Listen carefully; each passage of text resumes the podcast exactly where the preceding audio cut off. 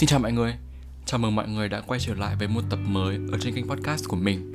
Và với chủ đề của ngày hôm nay, đó chính là những kết nối ngắn hạn và những mối quan hệ dài hạn. Trong cuộc sống ngày nay thì chắc chắn là sẽ không khó gì để có thể bắt gặp được những cái mô típ nó vốn rất là quen thuộc. Và luôn luôn thì những cái chủ đề nó nói đến cái sự khác biệt về mặt tư duy về mặt tư tưởng về mặt quan điểm của những thế hệ như là Gen Z, như là Millennials hoặc là như là Baby Boomer thì luôn luôn được rất là nhiều người quan tâm. Và theo như mình cảm nhận thì cái sự khác biệt mà rõ ràng nhất giữa các um, thế hệ với nhau đó chính là cái dating culture hay còn được dịch ra là văn hóa hẹn hò ấy. Mình thì có được nghe kể về những cái uh, cách mà người xưa người ta thể hiện tình yêu với kiểu tình cảm nam nữ đôi lứa các thứ ấy. À, ờ, đấy thì uh, sẽ có một tip là những câu chuyện về những anh bộ đội uh, đi xa quê hương đi xa quê nhà để lại một người người yêu để lại người vợ để lại kiểu người thân của mình và sẽ trao đổi những cái tình thương mến thương những cái uh, lời bộc bạch tâm sự qua những lá thư qua những chiếc khăn uh, gió ấm qua những chiếc khăn uh, tay ấy, đấy kiểu gửi về từ phương xa về ấy, đấy thì luôn luôn sẽ tạo được cho mình những cái cảm giác là quý giá. Những cái cảm giác mà nó bồi hồi nó rất là cũ rồi từ kiểu từ ngày xưa rồi ấy. Và mình phải nói là nó thực sự đề cao được những cái giá trị những cái tinh thần những cái um, những cái gì tốt đẹp nhất mà một tình yêu đôi lứa có thể có được. Đó chính là sự gắn bó, sự thủy chung, sự ân cần đấy, sự quan tâm sâu sắc ấy đấy. Kiểu dù ở phương xa nhưng mà anh vẫn viết thư được cho em và anh vẫn có thể thể hiện được tình cảm của anh đối với em qua những lời thơ, qua những câu văn. Và chắc chắn rồi, những cái giá trị đấy, những cái tinh thần đấy nó thực sự rất là khó để có thể kiếm được trong cái hoàn cảnh và trong cái bối cảnh của xã hội hiện đại ngày nay với cái sự bùng nổ của mạng xã hội và với cái sự bùng nổ của internet thì chắc chắn cái việc uh, người ta chuyển hình thức hẹn hò từ trực tiếp sang phương thức trực tuyến đó là một điều không còn gì là bất ngờ nữa. Ví dụ những cái um, ứng dụng những cái app mà dùng để hẹn hò trực tuyến ví dụ như là Tinder hoặc là mới gần đây nhất đó chính là Bumble thì phải bùng nổ và nó thu hút được rất là nhiều người dùng chỉ sau một khoảng thời gian ngắn và bởi vì vốn cái tính chất của hẹn hò trực tuyến nó không, nó có rất là nhiều điểm khác so với hẹn hò trực tiếp. Ví dụ như là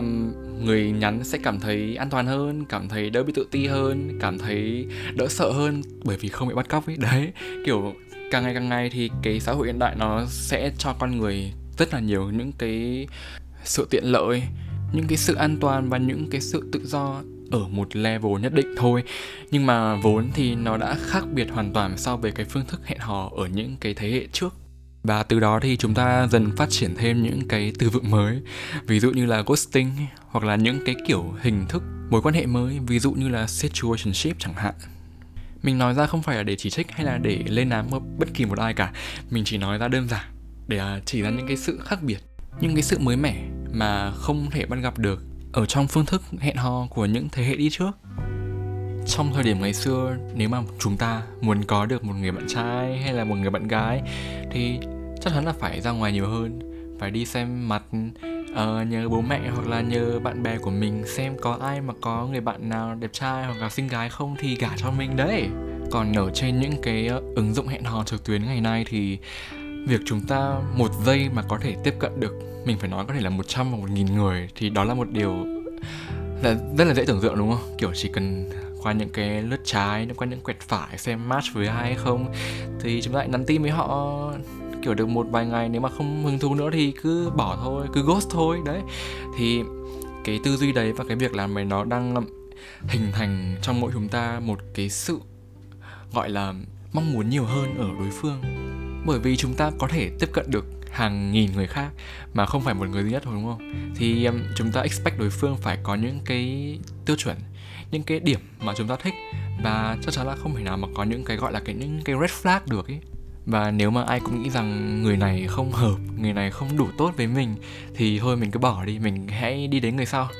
Mình chỉ sợ nó đang hình thành những cái kiểu mối quan hệ những cái kết nối mà nó chỉ mang tính chất là tạm thời và cái tính chất ngắn hạn thôi kiểu người ta tìm bạn hẹn hò, người ta tìm người yêu, người ta tìm những cái mối quan hệ mới ở trên những cái ứng dụng này chỉ là để thỏa mãn cái sự ham muốn hoặc là để thỏa mãn những cái điều mà mình cảm thấy bị thiếu thiếu ý. kiểu nếu mà không có người yêu thì cảm thấy bị thiếu thiếu, cảm thấy bị trống vắng ý. và nếu mà cái việc này vẫn vẫn ngày càng tiếp diễn thì cái hệ lụy có thể là đó chính là những cái mối quan hệ này nó sẽ không được thực sự trân trọng. Nó thực sự không được coi là một điều quan trọng nữa mà nó chỉ là để thỏa mãn những cái ham muốn những cái nhu cầu cơ bản của một con người. Rằng việc có người yêu là điều cần thiết và việc có người yêu đó chính là một cái huy chương nào đó một cái thành tựu nhất định nào đó một cái dấu mốc quan trọng trong cuộc đời con người. Và mình thấy có rất nhiều bạn của mình đã từng gặp qua những cái uh, mối tình nó hơi éo le. Những cái mối tình mà nó phải gọi là nó hơi bị toxic một tí. Kiểu um, bạn nam hoặc là bạn nữ ấy không trân trọng tình cảm của đối phương mà kiểu um, thích tỏ ra ngầu ngầu xong rồi chảnh chảnh ý rồi không xin không rep tin nhắn xong rồi không thế này thế nọ không không gì cả. Bản chất là người đấy không không thấy hứng thú rồi và cũng không muốn trân trọng cái mối quan hệ rồi thì thực sự là một là bỏ hai là thôi, hay là tự chịu thôi, biết sao giờ. Và cái điều mà mình muốn chỉ ra ở đây nhất, đó chính là có thể vẫn đang tồn tại một bộ phận nhỏ, những người không không trân trọng tình cảm của người khác, không trân trọng tình yêu, không trân trọng bạn date của mình, mà chỉ để date vì buồn, vì chán, vì muốn có một cái gì đấy cảm thấy thỏa mãn với bản thân. Cái việc làm đấy thì thực sự nó rất là toxic, nó không phù hợp với cái gọi là cái thuần phong mỹ tục của Việt Nam ấy mà nó cũng không phải là một điều mà mình khuyến khích mọi người làm. Tại sao một người có thể bước vào một mối quan hệ mà lại không tỏ ra quan tâm không tỏ ra săn sóc không tỏ ra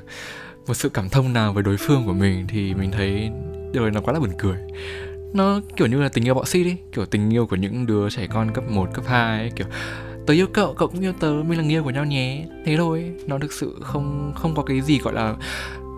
cái bước xây nền tảng cho những cái mối quan hệ hoặc là để cho những cái sự phát triển của mối quan hệ này trong tương lai xa hơn. Ví dụ yêu là để cùng nhau phát triển, cùng nhau học hỏi, cùng nhau tìm tòi và cùng nhau trải nghiệm những cái cảm xúc mới, những cái trải nghiệm mới, những cái cảm giác mới, thậm chí là những cái cuộc phiêu lưu mới. Thì đó là những cái điều mà mình rất là đề cao ở những cái mối quan hệ nào mà nó bền, nó lâu, nó long term, nó dài hạn. Và tất nhiên rồi thì việc tìm kiếm một nửa kia của mình, một nửa hoàn hảo một nửa mà sẽ ở đó vì mình, sẽ lắng nghe mình, sẽ tôn trọng ý kiến của mình thì thực sự rất là khó. Và mình biết là mọi người có thể gặp sai người đúng thời điểm hoặc là đúng người nhưng mà sai thời điểm. Nhưng mà theo mình thì cái việc yêu đương và cái việc đi hẹn hò thì nó là những cái trải nghiệm mới và nó sẽ định hình cái cách mà mình chọn người yêu, sẽ định hình lại những cái việc hoặc là sẽ định hình lại những cái quan điểm của mình về lối sống chẳng hạn mình có thấy những cái ví dụ hoặc là những cái nhân chứng sống về một người có thể thay đổi thế nào về tình yêu? Và mong là cái sự thay đổi đấy nó sẽ là một sự thay đổi tích cực. Còn những bạn nào mà đang, vẫn đang đau khổ vì người yêu cũ, về những cái tổn thương trong quá khứ, về những cái sự phản bội, về những cái sự đâm sau lưng ấy, thì thôi, coi như đấy là những cái bài học đắt giá mà một người có thể nhận được à, mình cũng không biết là phải khuyên mọi người như thế nào thôi đúng tại vì mình thực sự cũng chưa có một cái mối quan hệ yêu đương nào mà nó ra hồn cả. Nhưng mà có một người bạn đã nói như là với mình rằng tình yêu là một quả cầu tuyết. Bởi vì những cái kỷ niệm đẹp nhất những cái trải nghiệm tuyệt vời nhất nó luôn luôn được đóng băng trong thời gian. Cái câu nói này nó đã vô hình chung làm cho điểm nhìn từ một tình yêu là một thứ vật chất bỗng nhiên đã biến hóa thành một cái trải nghiệm đẹp trong cuộc đời của mỗi người. Bởi vì khi mà chúng ta yêu đương, khi mà chúng ta hẹn hò, khi mà chúng ta đi đến những cái buổi date đi thì những người mình gặp và những cái mối quan hệ mình được trải nghiệm thì ắt sẽ để lại trong mình những cái ký ức rất là đẹp và là những cái ký ức mà nó rất là riêng so với cuộc đời của mỗi người có thể so với ngày nay thì những cái cách thức yêu, những cái cách thức đi hẹn hò nó đã thay đổi khá là nhiều khi mà chúng ta nói đến những điều mà ông cha ta chúng ta đã làm. Nhưng mà mình mong rằng khi mà mọi người yêu và mọi người được yêu thì hãy nghĩ rằng những cái bài học đấy, những cái trải nghiệm đấy, những cái ký ức đấy, nó là những cái ký ức rất là đẹp và nó sẽ định hình mình, hình thành cho mình những cái điều mới, những cái tính cách mới, những cái bài học mới và là những cái quan điểm mới về yêu và được yêu. Cảm ơn mọi người đã lắng nghe tập podcast ngày hôm nay và tất nhiên rồi, mình sẽ tiếp tục gặp mọi người ở những tập lần sau. Bye bye!